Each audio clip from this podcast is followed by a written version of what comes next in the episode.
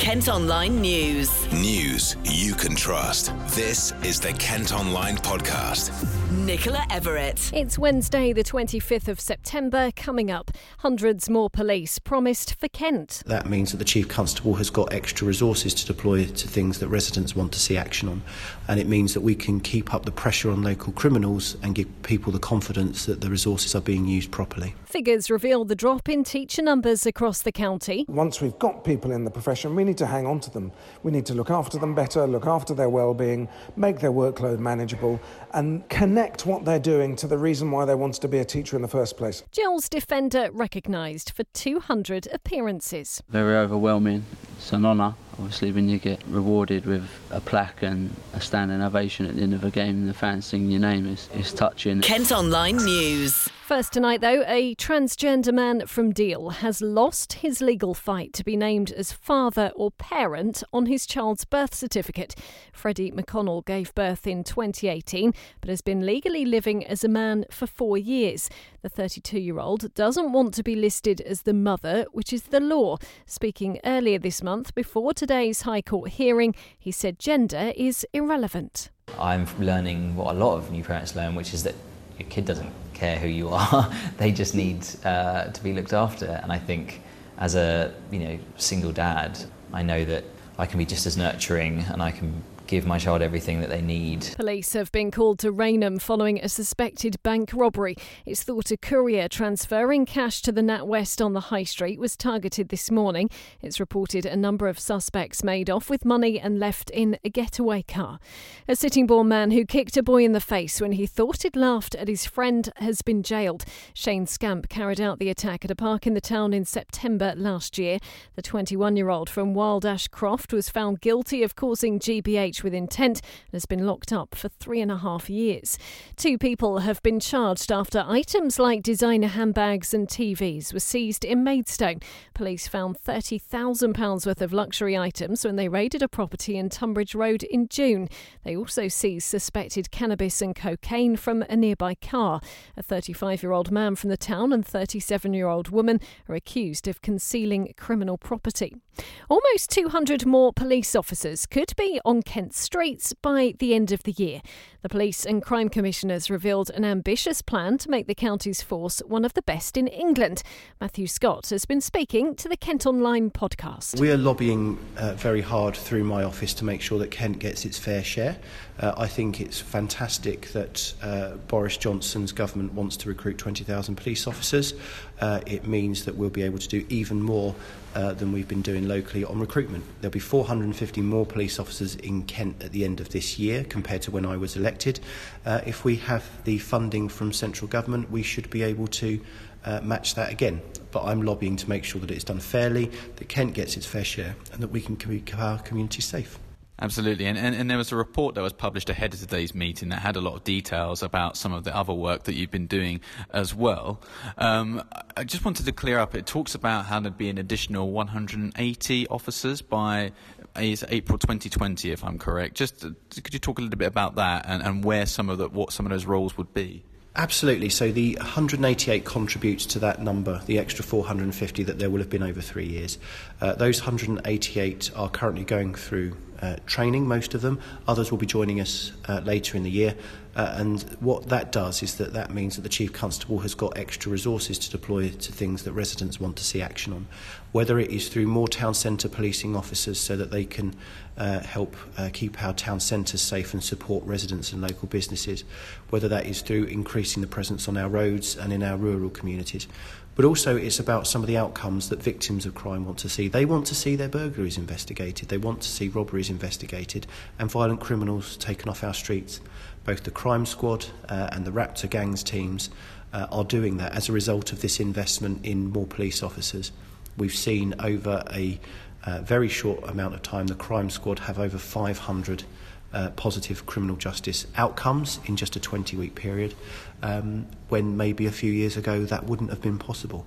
So we are seeing those officers deployed into local visible policing as well as action on residents' priorities which is what people will want to see. And in terms of the one of the points that the councillors actually raised was about how they felt that sometimes in the, in the national media, publicity about this sort of thing isn't always very positive, and is and is concerns with you know reductions of police numbers have had a massive impact uh, on levels of crime, which which she took issue with in the meeting. I mean, perhaps I can give you the opportunity to say how, how does Kent compare to some of the other authorities? I mean, what is it that Kent's doing right, perhaps that other authorities are struggling with?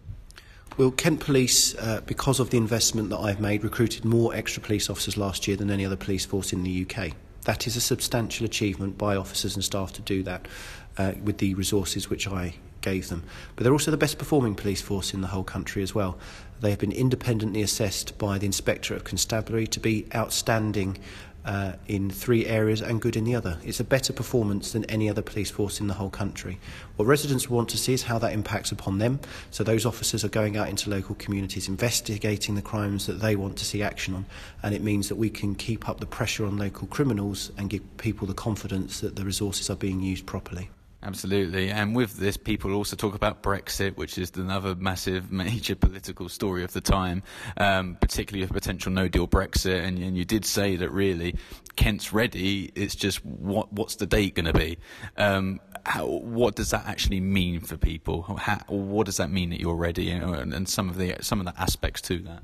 Well, I believe that Kent Police's preparations, working with the Kent Resilience Forum, have been very good. Uh, I believe that they have got plans in place to help try and mitigate the impact of friction at our ports and traffic on our roads. Uh, and that also extends to traffic in local communities as well, caused uh, as a result of that. That work has been going on for a number of years. Uh, that work has been going on to make sure that we do the best by residents, having learnt the experiences of Operation Stack in the past. What we need is a date because at the moment we are waiting on uh, where officers need to be deployed, whether um, they need to uh, bring in officers from other police forces, whether we are enabling officers to go on leave or not. This isn't just impacting upon policing and its resources, it's impacting upon policing people too, uh, and them and their families. So what we need is we need um, we need the negotiating teams to get a grip uh, we need the 31st of October to be the date that we leave the European Union. I know there's talk of an extension at the moment, but what we need is we need to know what Kent Police is going to have to work with, whether it's a deal or a no deal, but they're ready. And just finally, a sort of point that struck um, towards the end of the meeting, they were talking that you asked a series of questions from some of the councillors, um, and one of the aspects was a, concern about uh, some of the rural areas and how how one of the members felt that perhaps they were being targeted by by drug dealers, and drug dealing at the moment is, is, is a major concern. It continues to be. Um, I just perhaps explain to listeners what your answer was to that question. Who who may have concerns? There are a lot of rural areas in Kent that may think, you know, we, we're seeing the presence of drug dealers dealers, but where is the visibility of the police sometimes in those instances? Well, firstly, I'll provide the reassurance that with the extra police officers, the investment in community policing, rural policing, and partnerships with both the Metropolitan Police and British Transport Police, they are really focused on tackling this problem. Uh, it's one that has been raised with me directly as well as by councillors, so it is receiving substantial uh, focus. But what we do know is that drug dealers, unfortunately, are entrepreneurs in their own way, uh, they will go where the market is. They will sell uh, one type of drug to affluent communities, they will sell uh, different types of drug to less affluent communities because that's how they think they're going to make their money. What we need to do is provide that reassurance to residents, as I say, that Kent Police are out and about in local communities. They're executing warrants, they're bashing down doors and arresting violent criminals and drug dealers and getting these products, getting the weapons, getting the cash off the streets of Kent. That action is taking place every day. The extra officers would take the total number hired over the last three years to 450 and bring Kent Police to around 96% of its peak strength from around a decade ago. Kent Online reports. A man's appeared at Crown Court and denied stabbing two people in Sittingbourne. A man and woman were taken to hospital after police were called to a disturbance at a house in West Street last month. 25 year old Thomas Wheeler, who's from the same road, also pleaded not guilty to affray and possessing a knife. He'll go on trial in February. An Ashford Bank employee has admitted stealing more than £8,000 from elderly customers. Joe Lennon took their details after helping them make transactions at a Halifax in Canterbury last year. He then transferred the money to his own account or withdrew cash from theirs. The 26 year old from Peter Chandler Way pleaded guilty to three fraud charges. Now, Kent Online's been told there's been a 3% drop in the number of teachers in Kent over the past three years, and even more in Medway have quit the profession. The figures have been released as a new campaign gets underway to try and encourage more people to consider teaching as a career. Nationally, 43,000 teachers left the job last year, and it's feared there'll be a shortage of 50,000 within five years if schools keep to the average pupil teacher ratio. Former Education Minister Lord Knight says this needs to change. Well, I think most parents expect something like uh, a class size of about 30 uh, for their children um, with then a teacher and maybe a teaching assistant. That's the sort of standard that we're working to at the moment. Obviously, in secondary school, in some subjects that varies a bit, you know, with some smaller classes according to some options that people take. But 30 is a, is a, a good basis uh, for thinking about things.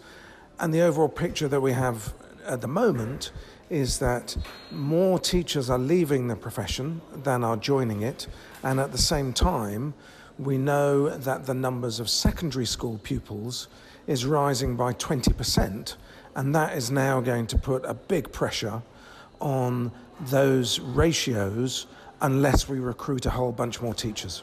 Two years ago, in, in 2017, 43,000 teachers left the profession. Um, that's about 10% in the state's sector, and that's been fairly static for the last five years.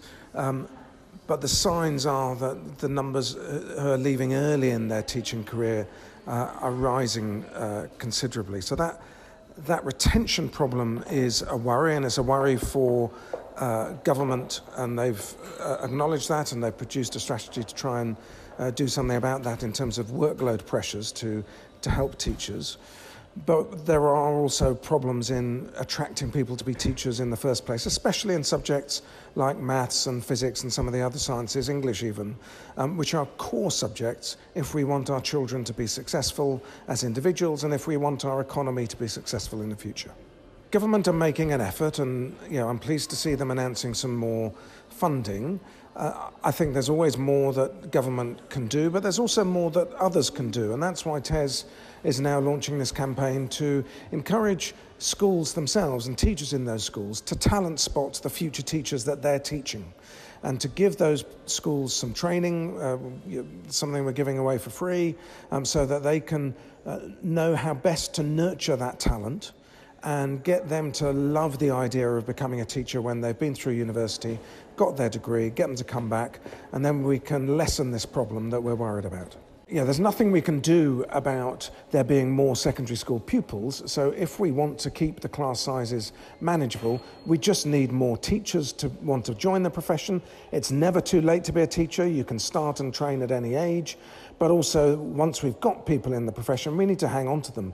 We need to look after them better, look after their well-being, make their workload manageable, and and connect what they're doing to the reason why they wanted to be a teacher in the first place. That's helping t- children to grow and not bog them down with too many tests and too much accountability. Mechanics have been looking through CCTV after a bus driver took children to school without realising he'd lost one of his windows. We're told he only realised something was wrong when pupils started climbing out of the hole where the glass should have been. Bosses at Chalkwell Coaches are now trying to find out how it fell onto the road. A selfie factory is coming back to Kent. The attraction, which features a giant ball pit and donut wall, was first set up at Bluewater in the summer. It's going to be back in November, with organisers promising lots of new rooms. And at Kent Online, you can see the moment a Canterbury girl who lives with a rare heart condition got to meet Billie Eilish. 12 year old Maddie Simon was put on life support when she was born with a defect which affects how the valves of her heart work. It's thought she'll eventually need a transplant. Kent Online Sport. Football and Gillingham's Barry Fuller has been talking about his time at the club after making quite a milestone. He recently played in his 200th game and was honoured on the pitch by the chairman. The defender first played for the club in 2008 and returned 10 years later. He says it's great to be recognised. Very overwhelming. Um, it's an honour, obviously, when you get uh, rewarded with a plaque and a standing ovation at the end of a game and the fans singing your name. Is obviously it's touching and obviously as I said it's very overwhelming and I appreciate everything the fans and the club have done for me over the 200 games. Still enjoy putting on that shirt every weekend as well? Yeah, I love it and I go out to battle and wear the shirt with pride and obviously want to do my teammates, the management and the club proud every time I go out there and I've always give 110% in every game I've played and obviously a lot of players would like to say that they can go and do, out there and do that but I'm pretty sure from a personal perspective I've, that's what I've probably done throughout my whole career and probably what I'm known for really. Is that how you build up appearances I suppose, keeping yourself fit, keeping yourself available for selection I suppose? Yeah, you've got to make sure you look after yourself. Especially in the modern days, obviously the game's changed over. So from when I actually started, probably obviously 15 years ago or so, the game's got a lot quicker, and you've got to make sure you look after your body. And obviously the key to that is if you can avoid injuries and going out. Obviously, I'm getting a little bit older. You look after your body at weekends and a bit more. But yeah, just stay fit and healthy and hopefully available for selection when the gaffer names their teams. How hard is that mentally when you pick up a knock? Obviously, you've had some pretty bad injuries in your career. How does it affect you mentally going through that, knowing you want to play so badly? Mentally, uh, I'm quite a big believer in psych- psychology and stuff in football, mm. so always try and stay positive and not get too negative and look on the downside of a lot of things. So obviously, hopefully, I always fingers crossed and try not to think the worst of when something happens. What's it like being in, in his dressing room this season? Anything sort of changing? Anything you can sort of reveal to us? Just that he's very demanding on the players daily, on and off the pitch. Um, he makes sure that the intensity in training, games, uh, is fit, um, is always real high, 100% and he lets everyone know that no matter how the team are performing, if we win games, that not everyone's shirt are safe unless you're doing your individual jobs and what he expects from you uh, as a player in that position in the team. So everyone knows that you've got to be on your toes daily and everyone's battling for the starting place and that's what you've got to expect from the gaffer and we all come in every day working hard and hopefully we're that person that he selects when he names his team. He was speaking on Team Talk on KMTV. Well, that's it for now, but for more news throughout the day and overnight, just head to kentonline.co.uk. News you can trust. This is the Kent Online Podcast.